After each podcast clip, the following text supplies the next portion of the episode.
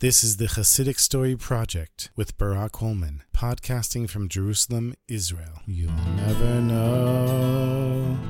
You'll never know.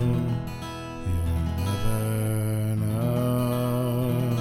You'll never know.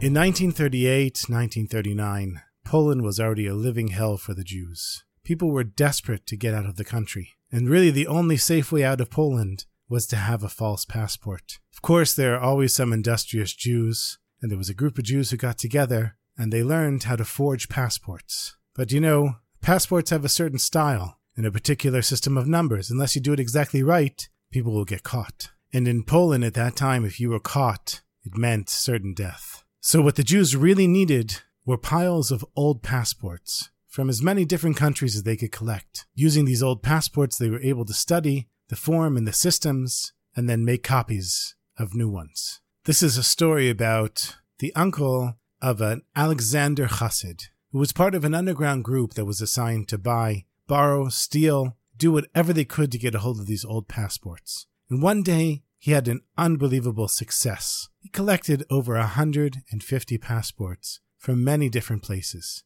and he was so happy thinking about how many Jews he would be able to save with these passports. And as he was hurrying back to his headquarters with all the passports and a packet under his arm, he was stopped by the Polish police. Jew, said the policeman, give us your package and show us your identity papers. But officer, the Jew replied, really you're making a big mistake. I was just going home from work and what do you think we're stupid? Do you really think that we're that stupid? We know what you're doing, filthy liar. Now give us the package and the policeman grabs the package out of the Jew's arm and rips it open. He says, Ah, well, well, what do we have here? I think we're going to take these. And as for you, and the Jew interrupts him, he says, Please, I have a wife and children. Please let me go home and explain to them what happened. If I don't show up, they'll be frantic. Please, they'll think I'm dead. And the policeman says, Yeah, you're going to be dead. If you don't tell us everything about your organization, where these passports came from, who's making them, we want to know all the names of your leaders, the addresses of your offices. We want to know everything. But you know what? For some reason, I'm feeling generous today.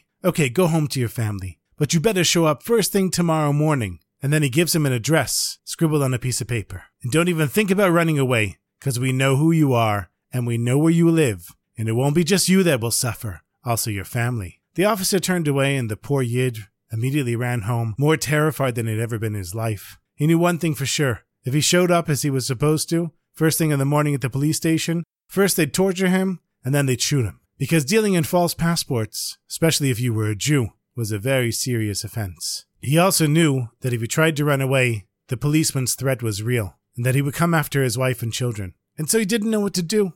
So what does a chassid do? When they don't know what to do, they go to their Rebbe. And this chassid, being a chassid of the Heiliger Alexander Rebbe, he went to his Rebbe for help. Now, the Heiliger Rebbe Yitzchak Menachem Mendel Danziger of Alexander was Mamish, the holiest of the holy. His father passed away when he was still very young, and he was supposed to become the Rebbe, but he refused. He said, I'm not fit to be a Rebbe. I'm really not. I'm not even old enough. And besides, I have very bad eyesight, and I won't be able to read the notes, the kvittelach that people give to me. But the Hasidim of, the, of his father said, We don't care about all that. You're the only one we want. Please, you've got to be our Rebbe. And they begged him so much that finally one day he agreed. Rabbi Yitzchak, when he was already an older man, he told his son this story. And his son immediately asked his father, Satati, what happened? You don't ever seem to have any trouble reading people's kvittelach. How do you do it? And the Heilige Alexander answered, Gewalt, Gewalt. I want you to know that as soon as I became a Rebbe, Hashem opened all the gates for me. And not only could I see the kvittelach,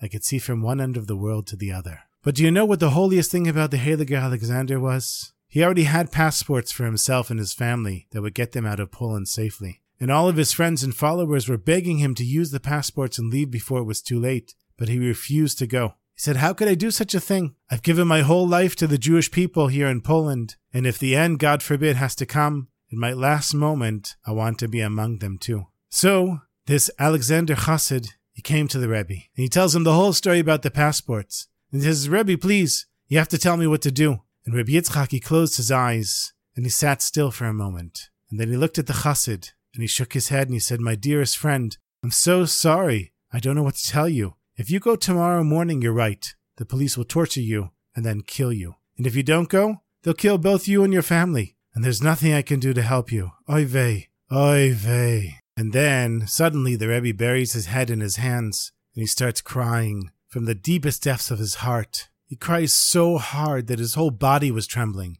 And this went on for a long time, his body shaking more and more. The chassid was getting worried. He ran to the holy Alexander's son and he said, Please come fast, your father's crying so much. I'm worried he'll make himself sick or, God forbid, something worse. The Rebbe's son ran into the room and he goes to his father and he says, Please, father, stop crying. I know how much you care, but it won't do the chassid any good if you hurt yourself. But the Alexander just cried even harder. And then a few minutes later, he suddenly stopped crying and sat up. He looked at the chassid and he said, It's all right now. You can go to the police tomorrow morning. Nothing will happen to you because Hashem just opened all the gates of mercy. So the next morning, the chassid, being a true chassid, he went to the police station early the next morning. And who's the first person he sees when he gets to the door? The same exact officer who had stopped him on the street. But the man didn't seem to recognize him. Can I help you? the officer asks. For a moment, the chassid didn't know what to say. And then he had an idea. Um, I had some passports that I left here. I'm here to pick them up.